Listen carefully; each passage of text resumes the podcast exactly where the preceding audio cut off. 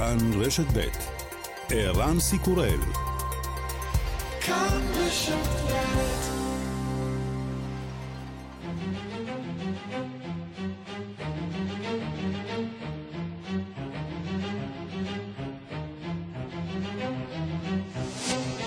השעה הבינלאומית חמישה בדצמבר 2021 והיום בעולם.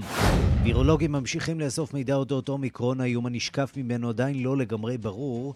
עם זאת נראה שכבר אפשר להעריך כי הווירוס במתכונתו החדשה מדבק הרבה יותר, על פי כמה הערכות פי שניים.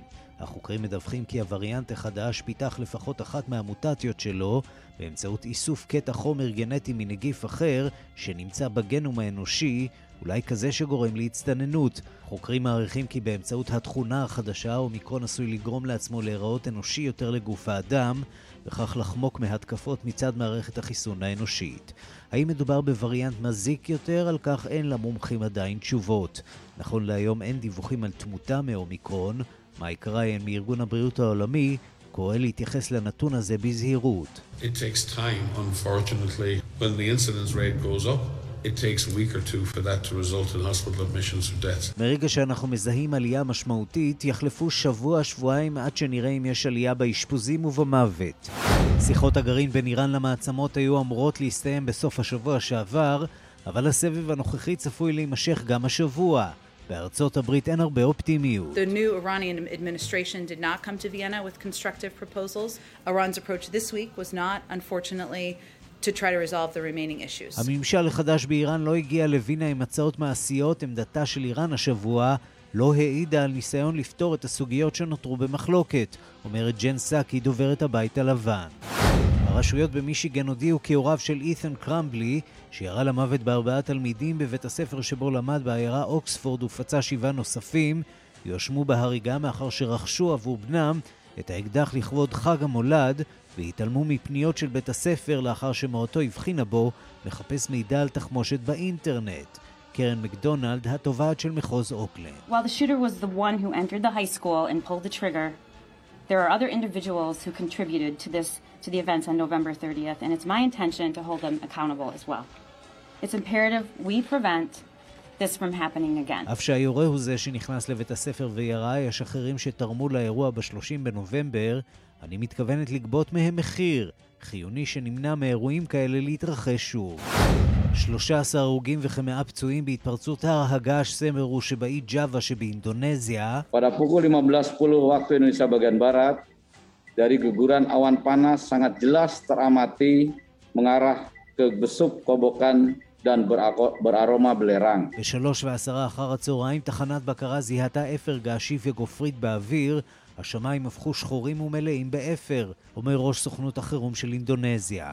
ההר שגובהו יותר מ-3,600 מטרים החל לפלוט אפר ועננים חמים. יותר מ-900 בני אדם חולצו מהאזור, אבל הרשויות עצרו את מבצע החילוץ בשל התנאים הקשים.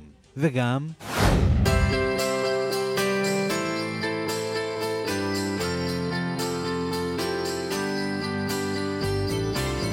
המולד בפתח ואיתו מצעד השירים שאי אפשר לשמוע בשום תקופה אחרת בשנה, שני הג'ינג'ים הבריטים אלטון ג'ון ואד שירן עם דואט בעל שם לא ממש מקורי, Merry Christmas.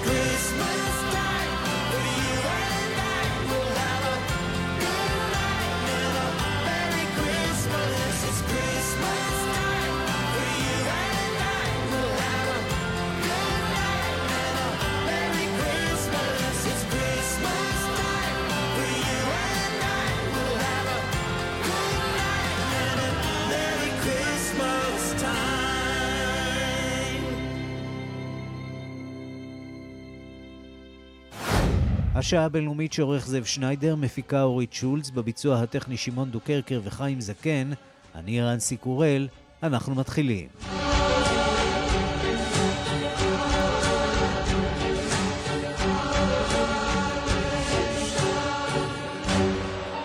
שלום רב לכם וחג חנוכה שמח. במישיגן נעצרו אתמול להוריו של הנער שפתח אה, בירי בבית אה, ספרו ורצח אה, ארבעה תלמידים. הם חשודים בכך שלא מנעו מבנם גישה לנשק קטלני. שלום לכתבנו בוושינגטון, נתן גוטמן. שלום ערן. מעצר של הורי הרוצח זה צעד לא שגרתי שלא ראינו כמותו. מה עומד מאחוריו?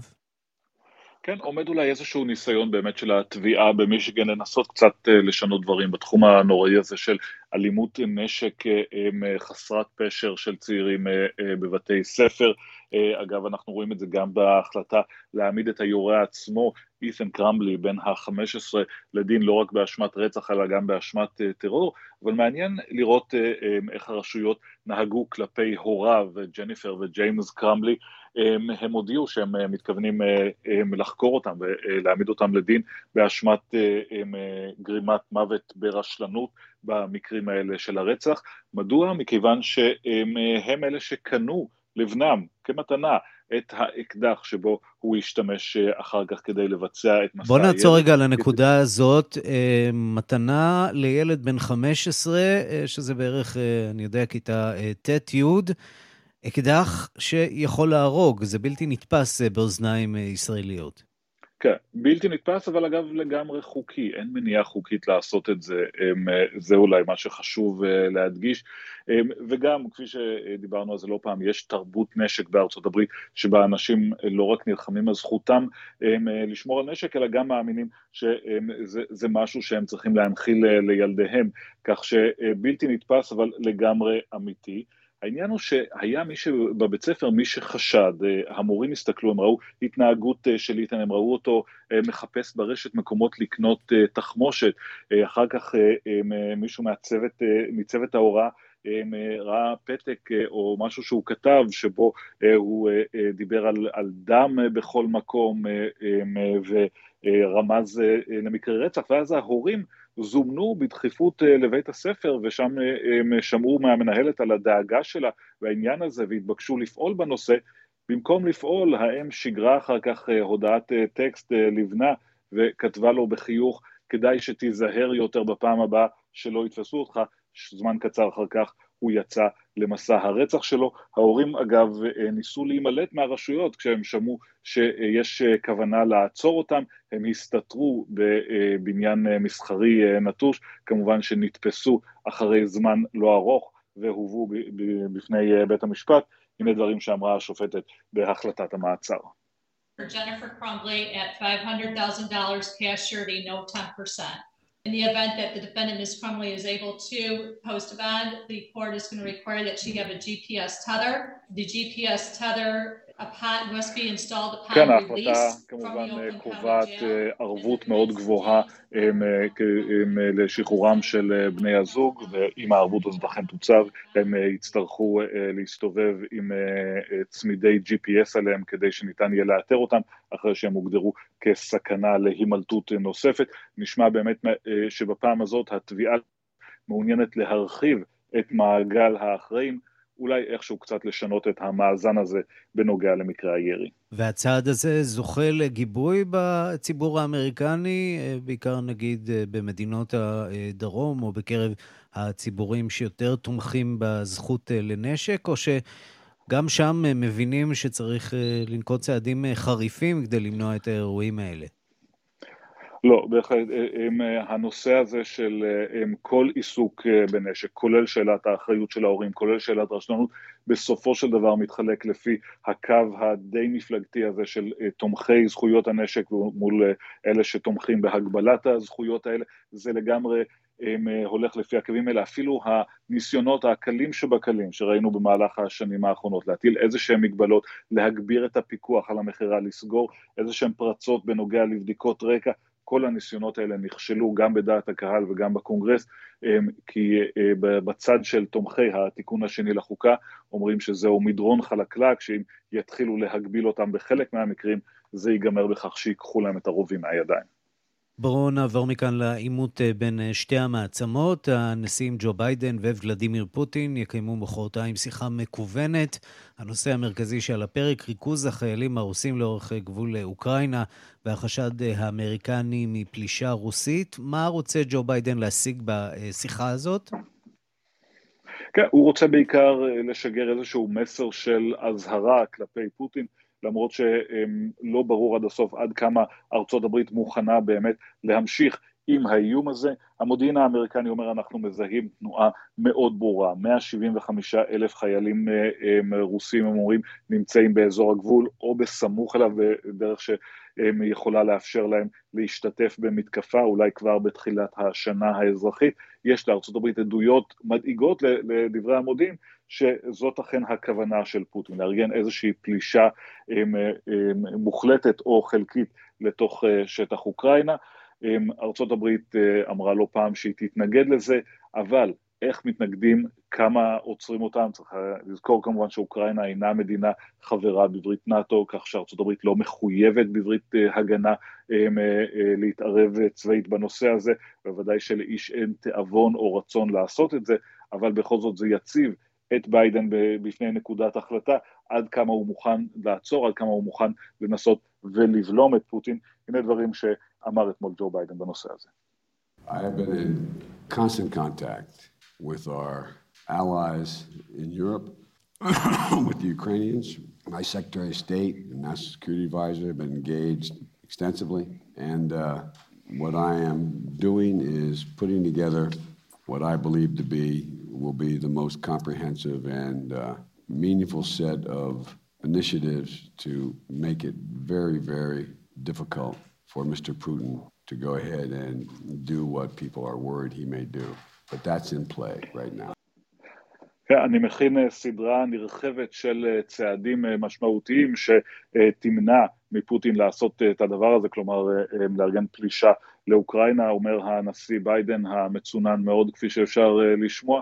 הצעדים האלה שוב לא בהכרח כוללים פעילות צבאית אמיתית אמריקנית, כרגע אנחנו רואים אולי הגברה של טיסות סיור באזור, איזה שהם איומים מרומזים, אבל מרווח הפעולה של ארה"ב הוא תמיד מוגבל כאשר פעילות צבאית בנושא הזה ככל הנראה נמצאת, לא נמצאת על השולחן כרגע. נתן גוטמן, כתבנו בוושינגטון, תודה. תודה רבה. אז על פי הדיווחים מהצד האוקראיני, לא פחות מ-100 אלף חיילים רוסים כבר נמצאים באזור הגבול, אולי אפילו יותר, והם ערוכים למתקפה אפשרית על אוקראינה. רוסיה אומרת, זכותי להציב את הכוחות שלי בכל מקום שארצה בשטחי הריבונית, והיא מתעקשת שלא נשקפת מהכוחות הללו כל סכנה למדינות אחרות.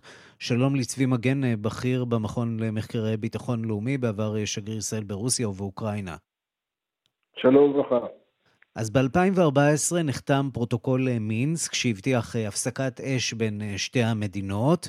לכאורה אפשר היה להסתמך על המנגנון הזה כדי להמשיך, את ה... להמשיך לנהל את הסכסוך הזה בין שתי המדינות. מה קרה כאן עכשיו? למה רוסיה שולחת כוחות לגבול דווקא עכשיו? כי לא קרה שום דבר חדש בנושא אוקראינה. אוקראינה לא משתפת פעולה בדיוק כמו של רוסיה. הבעיה או הסוגיה היא לא אוקראינה בכלל, אלא היחסים בין רוסיה לארצות הברית. ואני רוצה להזכיר שיש פגישה בין פוטין לביידן השבוע, mm-hmm. בשביל החודש, ולפגישה הזאת מייחסים חשיבות רבה. ורוסיה לקראת גם הפגישה וגם בדיקת היחסים מבחינת היחסים עם ארצות הברית, עשתה סדרה של צעדים ויצרה מספר משברים, ואיזה כיף זה ליצור משבר כדי שאפשר לפתור אותו. Mm-hmm. אז אחד מהם זה כביכול ריכוז כוחות רוסים בגבול אוקראינה, ועוד מספר פעולות קודמות שהיו לכך. אמנם אני רוצה לציין שהצד השני גם לא לגמרי אה, מתבטל, נאט"ו מזיז כל מיני כוחות ומשמיע כל מיני איומים ומניע כל בעיקר מיני... בעיקר מחמש את אוקראינה, נכון? גם את זה, גם את זה. אבל הדגש המרכזי במפגש הזה, או בנושא שעל הפרק, בסדר היום, זה לאו דווקא אוקראינה, זה אחד מהם. רוסיה לאורך כל השנים דורשת או מבקשת, מתחננת לפעמים, שיבטלו לה את הסנקציות, או באמת את הסנקציות שהוטלו עליה ב-2014 בעקבות הסיפור האוקראיני, כיבוש קרים ועוד כאלה דברים. וסנקציות עד הרגע זה לא, מה שנקרא, לא בוטלו, שזה לחץ קשה מאוד על רוסיה.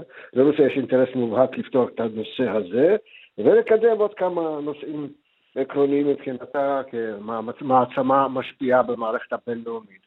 ובתוך כך יש את הנושא שדווקא האמריקנים ניסו לקדם. בנושא אזורי שלנו. יש תהליך הסדרה בסוריה, לא לזלזל, משום שהוא משותף לאמריקנים ולרוסים, mm-hmm. והוא נולד במפגש ביידן-פוטין ביולי השנה. זה פעם אחת. האמריקנים רוצים לקבל מרוסיה יותר מסתם איזה ויתור בנושא אוקראינה, כי הם זקוקים לנושא סיני ואיראני. ורוסיה ואיראן יחדיו מהווים סוג של אה, חזית נגד מערב, נגד ארה"ב, ויש ברוסיה קולות שלא, שלוחצים את פוטין עצמו, כן, את המשטר. אתה אומר שבעצם יש פה אה, סוג של פוטנציאל לעסקה סיבובית שתיעשה בין אה, רוסיה לארה"ב, שאולי תפתור את הסיפור הזה. כן. Mm-hmm. ועל הפרק יש את הנושא גם האוקראיני, יחד עם הציפייה האמריקנית לוויתורים רוסיים בנושא מזרח תיכון, בנושא מזרח הרחוק, סין, ובכל המכלול הזה, בתמורה תיתן לרוסיה אולי את, ה, את הסנקציות ועוד דברים, ונושא אוקראיני יסודר מחדש, או יוגדר מחדש, או יירגע מחדש. אבל זה הנושא של הפרק, ולכן אנחנו צריכים לעקוב אחרי היחסים בין המעצמות, ופחות להתרגש מריכוזי כוחות שהם לא אגיד דמיוניים, אבל הם בכל זאת לא אופרטיביים. אז להערכתך, אה, אין תרחיש מציאותי שרוסיה אה, תפלוש אה, לשטח אוקראינה עם כוחות צבא, עם טנקים, עם כל מה שמשתמע מפעולה צבאית. אפשר כמובן להסביר באריכות למה לא כדאי לה ואיך זה לא יצליח לה. מדובר במדינה ענקית, אוקראינה מדינה גדולה באירופה, עם אוכלוסייה גדולה, עם צבא די מאורגן, ועכשיו להתחיל להיכנס קרקעית לאוקראינה ולהתנגש ולגרום לאבידות ולחטוף אבידות, ולא ברור מה יצא מזה, לא זאת הכוונה. וכל זה קורה, נזכיר, בעיצומו של משבר קורונה נוראי, גם ברוסיה, גם באוקראינה. למעשה אנחנו נכון, מדברים על שתי נכון. המדינות המובילות בשיעור המתים ביממה האחרונה. 1,200 מתים ברוסיה רק אתמול, 500 באוקראינה. איך משבר הקורונה משתלב בתוך המשבר הצבאי? לכאורה היינו מצפים אה, שהוא אה, יוריד את האינטרס או העניין להתעסק אה, בצחצוח חרבות דווקא עכשיו. זה צחצוח חרבות או הפגנת שרירים לצורך קידום נושאים נוספים יותר חשובים. אז לכן זה לא, לא על הפרק. נושא של קורונה הוא בהחלט מכה כלכלית קשה גם לרוסיה, גם לאוקראינה, שאף פעם לא הצטיינו בנושאים הכלכליים, ובסופו של דבר זה, זה רק מוסיף, נאמר, למוטיבציה רוסית אה, לקבל הנחות בסנקציות, לקבל סיוע כלכלי ועוד כאלה דברים. ובסופו של דבר זה, זה גם לא מוסיף בריאות בכל העולם, בוודאי גם בגזירה הזאת. אה, אני מניח שבסופו של דבר ייפגשו, יקדמו נושאים אה, עקרוניים חשובים, גם לנו זה מאוד חשוב, משום שזה נוגע לאזורנו, זה נוגע להסדרה בסוריה, ובמיוחד הזזתה של איראן משם. זהו, הזכרת באמת את, אה, את ההסדרה בסוריה, ואני רוצה לשאול אותך, כיוון שאפשר לשמוע קריאות גם כאן בישראל, לנסות דווקא עכשיו להגיע לאיזושהי התקדמות עם בשאר אסד, עם המשטר בסוריה. עד כמה זה מציאותי במסגרת אה, ניסיונות ההסדרה, אולי לא הסכם שלום, אבל איזה סוג של אה, אה, שביתת נשק שתכלול הפסקה של הפעילות האיראנית בסוריה. זה כבר הוסדר, לעניות דעתי, למרות שיש ויכוחים שהולכים עכשיו ליישב במפגש של הגדולים. אני רוצה להזכיר שאסד כבר הוכר על ידי העולם הערבי. זה חלק מהעסקה. הערבים הוזמנו והסכימו להצטרף ולוותר לאסד על כל חטאיו ולסייע לו כלכלית ולכולם ביחד אינטרס משותף להזיז את האיראנים החוצה. איראנים עד היום מממנים את אסד ומשטרו והערבים הבטיחו, ערבים כמה מדינות ערב הבטיחו לממן את אסד, לסייע לסוריה להשתקם ועוד כאלה דברים ואפילו לקבל אותו חזרה לליגה הערבית. זאת אומרת, למעשה זה חלק מאותה עסקה סיבובית. וכמובן שרוסיה בפנים, היא נשארת בסוריה, לא הולכת לשום מקום, וארצות הברית תומכת בתוך המכלול, בכל המכלול הזה, ושם זה הולך. עכשיו, לא כך פשוט להזיז את איראן, לא כך פשוט להגיע ברוסיה להסכמה שמוותרים על מה שנקרא, על החזית הזאת, האנטי-אמריקנית, יחד עם האיראנים ויחד עם הסינים, ולכן יש אה, גרירת רגליים וויכוחים ומחלוקת, והולכים לסדר את זה כנראה. לפחות לדבר על זה במפגש הקרוב, ולכן אני חושב שזה... אה, כולל הסדרה שישראל תוכל להיות חלק ממנה? ישראל בדרך זו או אחרת היא חלק מכל זה, כן. לסיום אני רוצה לשאול אותך על, איראן, אפשר להניח שהנושא הזה אה, גם יעלה בשיחה בין אה, ביידן לפוטין. תוכנית הגרעין האיראנית, אנחנו בעיצומו של משא ומתן שהופסק לרגל סוף השבוע, צפוי להימשך בשבוע הבא. אה, האם אה, אפשר לזהות איזה מידה של חזית אחידה בין רוסיה לארה"ב אה, בסוגיה הזאת, או שגם פה יש פערים? להפך, אין כרגע חזית אחידה, אבל הם בדרך לשם. נכון לעכשיו יש חזית אחידה אה, רוסית-סינית, אה, בתמיכה באיראן, במדינה מה שקורה שם, אבל להערכתי זה לא שונה במהות מריכוז כביכול כוחות, אה, כוחות צבא בגבול אוקראינה, כי זה בדיוק נועד להפעיל, לחצ... להפעיל לחצים על ארה"ב, מה שזה השיג. וכרגע יש אינטרס איכשהו להפריד בין רוסיה לאיראן. רוסיה טוענת שאין לה השפעה על איראן, לא בין הביטויים, ותומכת בה כביכול, אבל האמת היא שהיא בהחלט במחלוקת לא פשוטה. היא הייתה מאוד רוצה להעיף את, סליחה, להעיף, להוציא את איראן, או להזיז את איראן לסוריה, ולהשאיר אותה לעצמה. איראן הם מאחזים שם בציפורניים ובשיניים כדי לא לוותר על, ה, על השליטה בלפחות חלק מהמדינה. וגם כן. זה חלק מהמאבק, ורוסיה טוענת שלא יודעת להוציא אותה לגמרי, אז כנראה הגיעו להשפעה, להסדר של אזורי השפעה בתוך סוריה, ישאירו משהו לאיראן, לשם זה מתפתח, אבל עדיין מוקדם לקבוע סופית. צבי מגן, בכיר במכון למחקרי ביטחון לאומי, בעבר שגריר ישראל ברוסיה ובאוקראינה, תודה רבה לך. תודה לך, כל טוב. השעה הבינלאומית, קורונה עכשיו, כמה מדינות מערביות מחמירות את הגבלות הכניסה אליהן בשל בעלת זן אומיקרון. שלום לכתב חדשות החוץ יואב זהבי. שלום, כן. אז איפה זה עומד? כן, ביום שלישי ייכנסו לתוקף תקנות חדשות בבריטניה, לפיהן נוסעים שנכנסים למדינה, לא משנה מהיכן, צריך להגיד, יצטרכו לעבור בדיקה בטווח של עד 48 שעות אה, לפני ההמראה, בדיקת PCR. עוד הוחלט כי ניגריה תתווסף לרשימת המדינות האדומות, זאת לאחר ש-21 מקרים של זן אומיקרון שאותרו באנגליה נמצאו קשורים למדינה האפריקנית הזאת. החל ממחר לפנות בוקר רק אזרחים בריטים ואירים יורשו להיכנס למדינה מניגריה ויצטרכו לשהות בבידוד במלונית קורונה. עיתון הטלגרף מדווח כי שירות הבריאות הלאומי של בריטניה מתכנן להפיץ בקרוב את הכדור האנטי-ויראלי של ענקית התרופות מרק הכדור משנה את חוקי המשחק ומאובחני קורונה יוכלו ליטול אותו בבתיהם. אה, כך אה, נמסר בעיתון. לפי הטלגרף הגלולה הזאת תוצא ככל הנראה לחולים הפגיעים ביותר עד חג המולד, שזה ממש אה, עוד אה, מעט. בואו נשמע דברים שאמר אה, היום שר הבריאות הבריטי. I think people should carry on uh, with their plans and they should make plans to enjoy Christmas as usual. The guidelines that have always been there are, are still there. אז אומר שר הבריאות הבריטי, סג'יד ג'אביד, אני חושב שאנשים צריכים להמשיך עם התוכניות שלהם וליהנות מחג המולד כרגיל. ההנחיות תמיד היו שם, הנחיות קורונה. חיברו עליהן ותהנו, כך הוא אומר לציבור הבריטי. וגם בארצות הברית, הגבלות בכניסה, כל הנושאים הבינלאומיים. יצטרכו להיבדק עבור הנגיף ב-24 שעות שלפני יציאתם לארה"ב, בלי קשר לסטטוס החיסון שלהם. נוסעים יידרשו לעטות מסכות במהלך הטיסות, ברכבות ובאוטובוסים. הדרישה הזו הוארכה נגיד עד חודש מרס.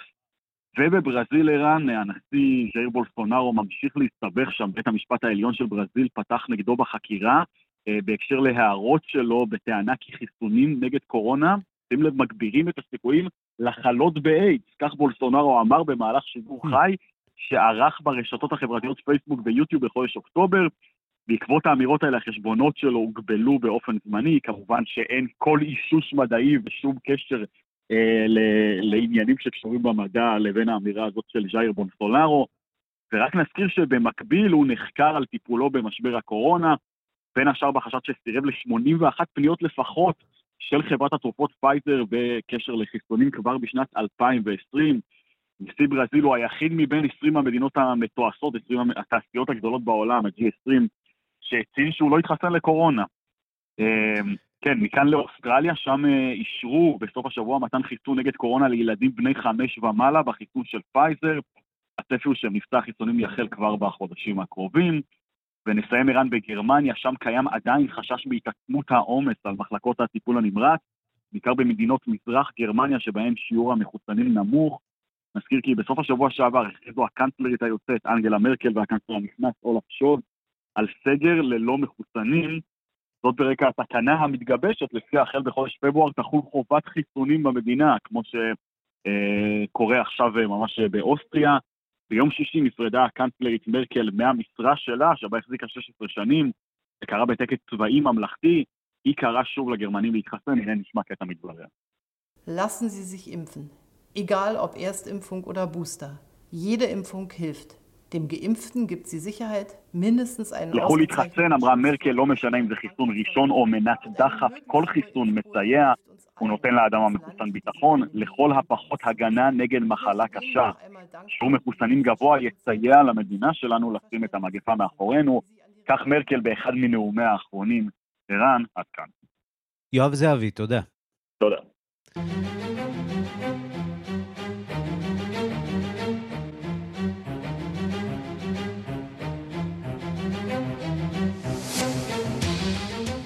במערב ובאיראן מנסים להתגבר על המשבר בשיחות הגרעין בווינה ולהחזיר את הצדדים לשולחן המשא ומתן. בינתיים המשתתפים מבינים יותר ויותר שעליהם אה, לקבל תמונה שוטפת על אה, מדינות אה, האזור, לעדכן את מדינות האזור שניצבות בקו הראשון מול איראן ובראשן ישראל. דיווחו של כתבנו גדעון קרוץ. באירופה ובארצות הברית מסרבים בשלב הזה להניח לשיחות הגרעין למוד וכוונת האיחוד האירופי היושב בראש השיחות לנסות לחדשן אולי כבר ביום רביעי. גם אם האירופים הביעו דאגה ואכזבה מהמסמכים שהגישה איראן ומזכיר המדינה אנטוני בלינקן אמר כי סבב השיחות הסתיים משום שאיראן לא מתנהגת ברצינות בכל הנוגע לחידוש ההסכם והזהיר כי אם המגעים ייכשלו יש לנו אפשרויות אחרות מלבד דיפלומטיה נתייעץ בקרוב מאוד עם בעלות בריתנו לאיראן יש כמה החלטות חשובות מאוד לקבל בימים הקרובים, ואילו דובר איראני ניסה להסביר כי ששת סבבי השיחות הקודמים והתיקונים של איראן אכן מפורטים בטקסט. ההצעות שלנו אינן מקסימליסטיות ותואמות במלואן את הסכם הגרעין, דווקא הצד השני נוקט בגישה המינימלית לעמידה בהתחייבויות ההסכם. הוא חושב שהאירופים וארצות הברית לא ציפו שאיראן תבוא לשיחות עם טקסט שלם, זו הסיבה שהם העלו את הרעיון של הפסקה בשיחות כדי לחזור לבירותיהן להתייעצויות. המשבר בשיחות מהווה גם איתות למשתתפים שהם אינם יכולים שלא לקחת בחשבון באופן צמוד ושוטף את דעתם של הגורמים האזוריים הניצבים בקו הראשון מול איראן, ובראש ובראשונה ישראל, כפי שאומר ראש הממשלה נפתלי בנט. המטרה שלנו עכשיו היא לנצל את חלון הזמן שנפתח בין הסבבים כדי לומר לידידינו בארצות הברית, זה בדיוק הזמן להשתמש בסל כלים אחר מול הדהירה של איראן בתחום ההשערה. איראן חייבת להתחיל לשלם מחירים על ההפרות שלה. גורם במחלקת המדינה מיהר להבהיר הלילה כי ארצות הברית עובדת בצמוד עם ישראל וכי אין כל ניתוק או סכסוך ביניהן. נשיא צרפת עמנואל מקרון שסיים ביקור בזק במדינות המפרץ שבמסגרתו חתם על עסקה גדולה למכירת מטוסי רפאל לאיחוד האמירויות והיה המנהיג המערבי הראשון מזה זמן רב שנועד עם יורש העצר הסעודי מוחמד בן סלמן בג'דה אמר כי הוא חושב שיהיה קשה מאוד להגיע להסכם בנושא הגרעיני איראני עם ישראל, מדינות המפרץ וכל אלה שההסכם נוגע ישירות לביטחונם לא יהיו חלק ממנו. סביר מאוד שהשיחות בווינה לא יתחדשו בטווח הקצר במתכונת הנוכחית, העריך מקרון, שהדגיש כי אסור לוותר על כך שאיראן תחזור לאפשר פיקוח מלא ואיכותי על אתרי הגרעין שלה לסוכנות הבינלאומית לאנרגיה אטומית. Quant à la possibilité pour l'Iran de se doter d'une arme nucléaire. Je dis qu'elle est légitime et nous la partageons. parce que je pense que ça n'est pas simplement une préoccupation que doivent avoir les stricts... בשיחותיו עם מנהיגי האזור הוסכם כי אסור להניח לאיראן להשיג נשק גרעיני, אי אפשר לדון בנושא הגרעין בלי להתייחס ליציבות באזור ולדיאלוג עם ידידנו שם, אומר מקרון. ובינתיים הרגיע דובר צבא איראן כי הפיצוץ אמש ליד מתקן הגרעין של נתנז היה בסך הכל תרגיל של מערכת ההגנה ביירוט כטב"ם עוין. ساعتی پیش برای ارزیابی آمادگی میدانی یکی از سامانه های موشکی منطقه آزمایش شد و این آزمایش برای... אין הפעם מקום לדאגה, הרגיע הדובר האיראני. כאן גדעון קוץ. ניתן שם רעב חסר התקדים עלול לפקוד החורף את אה, האוכלוסייה. אם הקהילה הבינלאומית לא תגביר את המאמץ לסייע למדינה, כך אה, מתריעה סוכנות האו"ם לפליטים.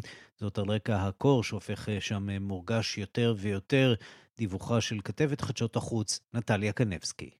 המטרה המיידית היא למנוע את הרעב שכבר מראה את סימניו בחודשים שעברו מאז עזבו הכוחות הזרים את המדינה. Temperatures are expected to drop to minus 25 degrees Celsius and many displaced families lack proper shelter, a primary requirement if they are to survive the bitter cold in Afghanistan. טמפרטורות צפויות לרדת אל מתחת ל-25 מעלות ולמשפחות פליטים רבות אין מחסה הולם וזה הדבר הנחוץ ביותר כדי שיוכלו לשרוד את הקור העז באפגניסטן. המשבר ההומניטרי במדינה מחמיר מיום ליום כך התריע במסיבת העיתונאים ביום שישי בבר בלוץ', נציג סוכנות האו"ם לפליטים.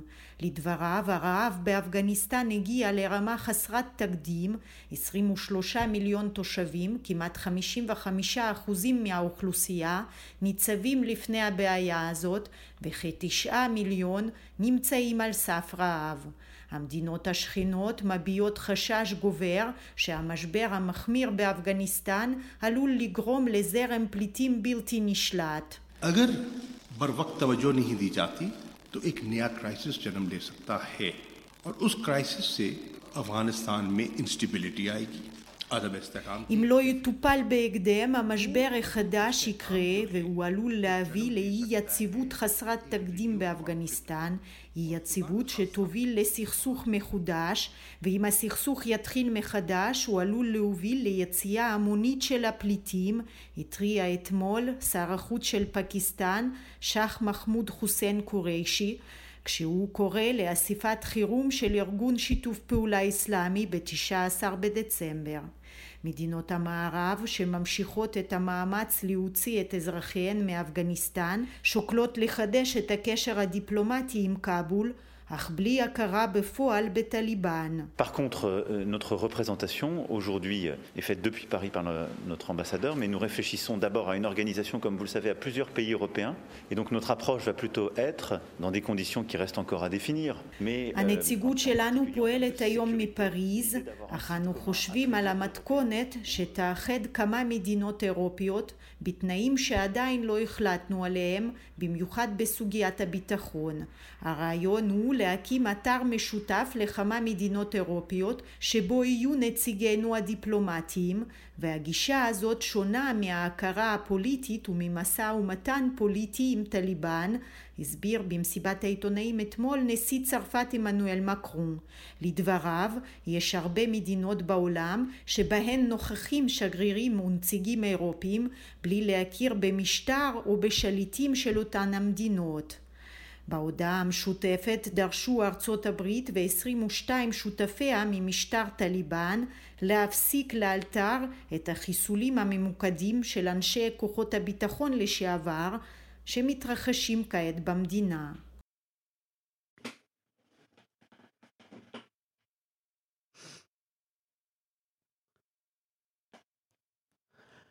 השעה הבינלאומית, בית המשפט בלוב קבע כי הבן של מועמר קדאפי, סייף אל-אסלאם קדאפי, יכול לראות זה בבחירות לנשיאות שאמורות להתקיים בסוף החודש. זאת חרף העובדה שהאיש מבוקש אה, בידי בית המשפט הפלילי הבינלאומי בהאג בחשד לפשעי מלחמה. דיווחה של עורכת ענייני אפריקה, רינה בסיסט. לפני שלושה שבועות נרשם סייף אל-אסלאם קדאפי כמועמד לבחירות נשיאות לוב, שאמורות להתקיים ב-24 בדצמבר. לאחר כמה ימים החליטה ועדת הבחירות המרכזית לפסול את מועמדותו. שבוע לאחר מכן עתר סייף אל-אסלאם קדאפי לבית משפט מקומי בעיר סבא, כדי שיורשה לו לרוץ בבחירות. ואתמול החליט בית המשפט להיענות לבקשתו. סייף אל-אסלאם קדאפי, בנו השני של עומר קדאפי, הוא דמות שנויה במחלוקת. בשנים שבהן שלט אביו בלוב, נחשב הבן ליורש אפשרי ואפילו ליורש טבעי. עבור הקהילה הבינלאומית, מדובר היה בזמנו בחדשות טובות. אדם שהתחנך בלונדון ובווינה, ושצפוי היה להביא ללוב רוח של רפורמות וקדמה. זה לא קרה. במרד שפרץ בלוב ב-2011 עמד הבן לצד אביו, והשתתף באופן פעיל בדיכוי העימותים. עד כדי כך שבית המשפט הפלילי הבינלאומי בהאג הוציא צו למעצרו בחשד לפשעי מלחמה נגד בני עמו. באותה השנה הוא נעצר במדינתו, והואשם בשורה של פשעים ובבגידה. בלוב רצו להוציא אותו להורג. בסופו של דבר, לאחר שבע שנים בכלא, הוא זכה לחנינה ויצא לחופשי. כאמור, באמצע חודש נובמבר השנה, הוא הודיע על מועמדותו. הוא הגיע לוועדת הבחירות כדי להירשם, לבוש בתלבושת בדואית מסורתית בצבע חום. כלומר אותה תלבושת ממש, שהייתה מזוהה כל כך עם אביו מועמר קדאפי. הבן קדאפי גם מתבטא באופן דומה לנאומים שנשא בזמנו קדאפי האב. ربنا افتح بيننا وبين قومنا بالحق وأنت خير الفاتحين والله غالب على أمره ولو كره الكافرون بارك الله فيكم אלוהים, פתח בינינו ובין העם שלנו את האמת. אתה הוא גדול הכובשים. אלוהים שולט על מעשיו, גם אם אלה שאינם מאמינים בו שונאים זאת, כך הוא אמר. סייף אל-אסלאם קדאפי הוא אחד מ-73 מועמדים שנרשמו לרוץ בבחירות לנשיאות. אבל באופן מעשי, נראה שהוא אחד מארבעה מועמדים חזקים. הראשון ביניהם הוא כמובן חליפה חפטר. הגנרל חפטר עומד בראש צבא משלו, שמאתגר כבר שנתיים את הצבא של לוב ואת הממשלה בטריפולי. בעת שנרשם לבחירות, הביע חפטר ביטחון מוחלט בניצחונו. بعد التوكل على الله العلي القدير فإنني أعلن ترشحي للانتخابات الرئاسية ليس طلبا للسلطة أو بحثا عن مكانة بل لقيادة شعب אני שם את מבטחי באל, ומודיע כעת על מועמדותי בבחירות לנשיאות. לא מדובר ברדיפה אחרי כוח או אחרי מעמד, אלא להנהיג את עמנו בשלב כל כך קריטי אל עבר הקדמה והשגשוג, כך הוא הצהיר. מועמד נוסף הוא עבד אל חמיד בבה, ראש הממשלה של ממשלת המעבר בטריפולי. ויש גם את נשיא הפרלמנט אגילה סלח. החוקה של לוב קובעת שהמנצח חייב לזכות בניצחון אבסולוטי של מעל ל-50% מקולות הבוחרים. או במילים אחרות, אין ספק שלאחר סבב הבחירות הראשון בסוף דצמבר, ייערך סבב שני בין שני המועמדים המובילים. בינתיים, מה שמעסיק את אזרחי לוב זה לא כל כך מספר המועמדים או מספר הסבבים, אלא קיומן של הבחירות עצמן. הבחירות הללו נדחו כל כך הרבה פעמים, שבלוב כבר איבדו תקווה. לכן, מה שחשוב כעת לאזרחים של לוב, זה שהפעם, באמת, ייתנו להם להגיע לקלפי. כאן רינה בסיסט. בסוף השבוע האחרון התפטר שר ההסבנה, ההסברה הלבנוני ג'ורג' קורדחי, לאחר שסירב לעשות כן במשך אה, כמה שבועות, שבהן הופעל עליו אה, לחץ לעשות את הצעד הזה. קורדחי עמד אה, במרכז המשבר הדיפלומטי החריף שהתפתח בשבועות האחרונים בין לבנון לבין סעודיה, בעקבות התבטאויות שלו נגד המלחמה של סעודיה בתימן. שלום לכתבנו לענייני ערבים עמרי חיים. שלום ערן, נכון, ביום שישי האחרון ואחרי מסכת כבדה מאוד של לחצים שנמשכה שבועות מספר נגדו, הכריז שר ההסברה הלבנוני ג'ורג' קורדחי על התפטרותו. בוא נשמע תחילה קטע מתוך מסיבת העיתונאים שקיים, ובה הודיע על הצעד. قررت التخلي عن موقعي الوزاري على أن أظل في خدمة وطني حيثما أكون החלטתי לוותר על מקומי כשר, אבל אשאר בשירות המולדת שלי היכן שאהיה. אני מאחל לממשלה שממנה אני מתפטר הצלחה ומקווה שיתקיימו הקשרים הטובים ביותר בין לבנון וסביבתה הערבית, במיוחד עם מדינות המפרץ. כזכור, ערן קורדחי עמד במרכז המשבר הדיפלומטי החריף בין לבנון לסעודיה, שנקטה מהלכים דיפלומטיים קשים נגד לבנון בעקבות התבטאויות שלו נגד המלחמה של סעודיה בתימן בריאיון שהתקיים לפני שנכנס לתפקידו. באותו ריאיון הוא אמר כי החות'ים הנלחמים בסעודיה ונתמכים בידי איראן מגינים על עצמם מפני תוקפנות של איחוד האמירויות וסעודיה. האמירה הזאת, ערן, הובילה את סעודיה לגרש את השגריר הלבנוני מריאד ולהחזיר את שגרירה שלה מביירות. היא גם הפסיקה את הייצוא מלבנון, מדינות נוספות במפרץ נקטו בצעדים דומים נגד לבנון גם כן. וכורדחי ערן הסביר במסיבת העיתונאים כי סירב להתפטר קודם לכן כדי להעביר מסר שללבנון לא מגיע יחס שכזה. עם זאת הוא הסביר כי היום ישנן התפתחויות חדשות הקשורות לביקור של נשיא צרפת עמנואל מקרון בסעודיה בסוף השבוע האחרון. לדבריו הוא לא מסוגל לקבל את זה שהשתמשו בו כדי לפגוע בלבנון ובלבנונים במדינות המפרץ. הנה קטע נוסף מדבריו. أن هذه الحملات المسعورة التي تضمنت الكثير לא אסתיר מכם שהמסע נגדי שכלל הרבה דעות קדומות, הפקת רווחים ולשון הרע נגדי ונגד משפחתי, הפריעו לי אישית ויותר מכך, הפריעו לי תחושותיי כלפי האנשים שאני אוהב בסעודיה, באמירויות ובמדינות המפרץ, כך הוא אמר. נגיד לסיום שזמן לא רב אחרי ההודעה של קורדחי כבר דווח על שיחה בין יורש העצר הסעודי לראש ממשלת לבנון, בה דובר על פתיחת דף חדש. נראה שאפשר לומר שלפחות לעת עתה המשבר הזה נמצא מאחורי שתי המדינות, ערן. עמרי, תודה. ארבעה ימים אחרי שרשת CNN השעתה את המגיש הבכיר קריס קוומו, היא פיטרה אותו. ברקע פרטים חדשים שהם ממשיכים להתגלות על מעורבותו בטיוח פרשיות אחיו, מושל ניו יורק לשעבר, אנדרו קוומו. אנחנו רוצים לומר שלום לכתבנו בלוס אנג'לס, יגאל רביד. שלום, ערן. שנרחם על קוומו הצעיר שנשאר ללא עבודה, או שהוא כבר ימצא משהו אחר? כן, תשמע, זה לא נחמד למצוא את עצמך בעיצומה של שערורייה פוליטית, תקשורתית, עם מפיל משפחתי כמובן, שמסירה את כל ארה"ב, למרות שאני חייב להגיד לך שבמרכז אה, תשומת הלב התקשורתית, פרשייה אחרת, אה, עצובה, אה, קשור, הריאיון של אליק בולדווין לג'ורג' סטפנופולוס ב-ABC סביב התאונה הקטלנית שהייתה באתר צילומי הסרט ראסט, מה שעשה mm-hmm. כמובן נהדר לרשת ABC, פחות לבולדווין, אם אתה שואל אותי, מי שרואה את הרעיון המלא הזה, תמוה, מעורר הרבה תהיות, שאלות, וגם משאיר טעם פחות טוב בפה.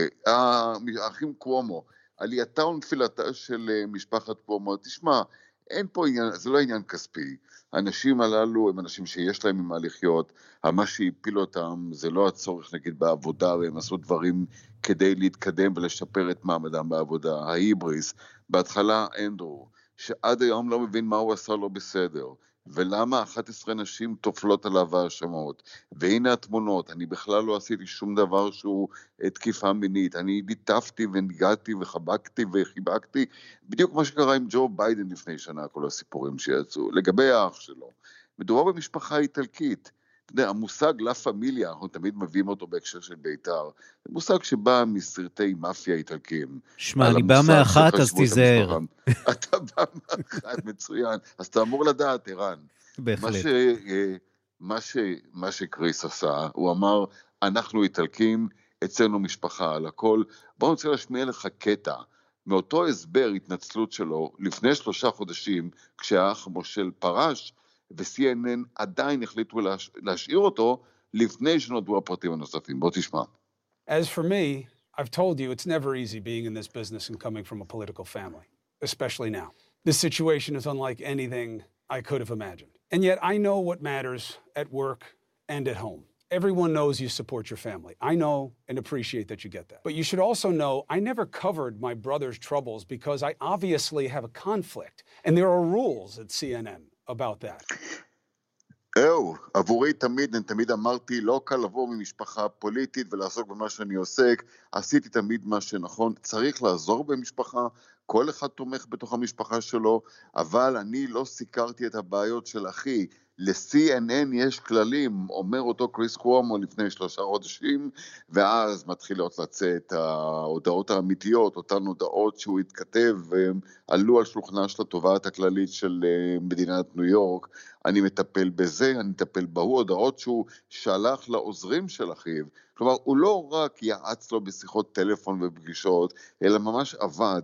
עם העוזרים, עם היועצים ועם הפרקליטים של המושל למרות שבוא נדגיש, בעצם. אין פה שום דבר פלילי או בעייתי במישור הזה, יש פה אה, בהחלט בעיה במישור האתי. אני אגיד לך איפה הבעיה. אני אגיד לך איפה הבעיה, ערן. כש, כשאותו קריס קוומו מתקשר לעיתונאים כדי לברר מה הם יודעים ולנסות לעשות להם מה שאנחנו קוראים בשפת התקשורת דאונפליי, שירדו mm-hmm. או שינמיכו את הסיקור שלהם אה, בסיפור. אתן לך דוגמה, אחד מאותם עיתונאים הוא רונן פארו מניו יורקר, אותו אדם שלפני כמה שנים פוצץ את אה, אה, פרשיות הרווי ויינשטיין, ובעצם יצר את תנועת המיטו, הוא חתום עליה אישית, הוא אפילו עד אליו הגיע כדי לנסות לעזור לאח שלו, מה שהיה חסר סיכוי מלכתחילה, אבל הכי גרוע, המנכ"ל, הנשיא הריכוזי של CNN זה יהודי בשם ג'ף אה, צוקר, או זוקר כמו שהם אומרים, והוא אישית, אישית תמך בקריס, הוא הביא אותו לתפקיד המגיש הראשי הבכיר של התוכנית אה, קוומו, פריים טיים, והוא מאוד מאוד נפגע, באופן אישי, עוד פעם, בסוף הכל אישי, על כך שקריס לא אמר לו את האמת, או לא את כל האמת, על התמיכה שלו מאחורי הקלעים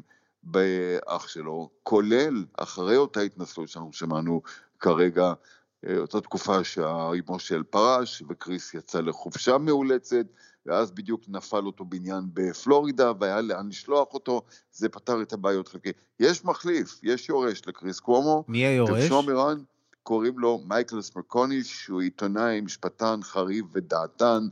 אנחנו ככה לישראלים הוא מוכר אה, גם מתוכניות אחרות של אה, הרשת וכפאנליסט בהרבה תוכניות אה, אחרות. הוא תפור כמו כפפה על ה... נקרא לזה העמדה הפוליטית של CNN. הוא משפטן, הוא עיתונאי חריף ודעתן אמרנו, אבל הוא גם רפובליקני שחצה את הקווים והעקיצות שלו, את הצד הרפובליקני. רגע לפני שראינו בעיתוני סוף השבוע גם, טראמפ רוצה לחזור, אימת אה, השמאל והתוכניות והערוצים הליברליים, ועוד נקודה מעניינת לגבי מייקל סמרקוניש.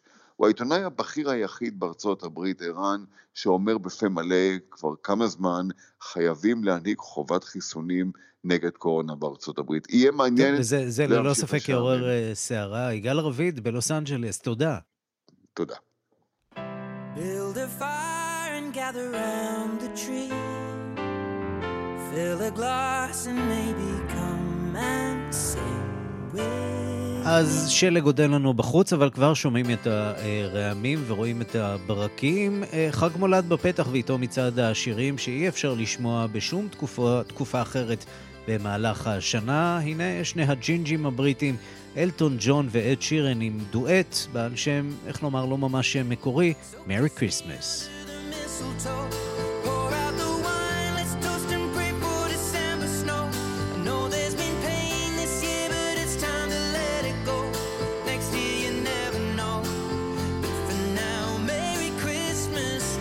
עד כאן השעה הבינלאומית מהדורת יום ראשון שערך זאב שניידר, המפיקה אורית שולץ, הטכנאים חיים זקן ושמעון דוקרקר, אני ערן סיקורל, להתראות.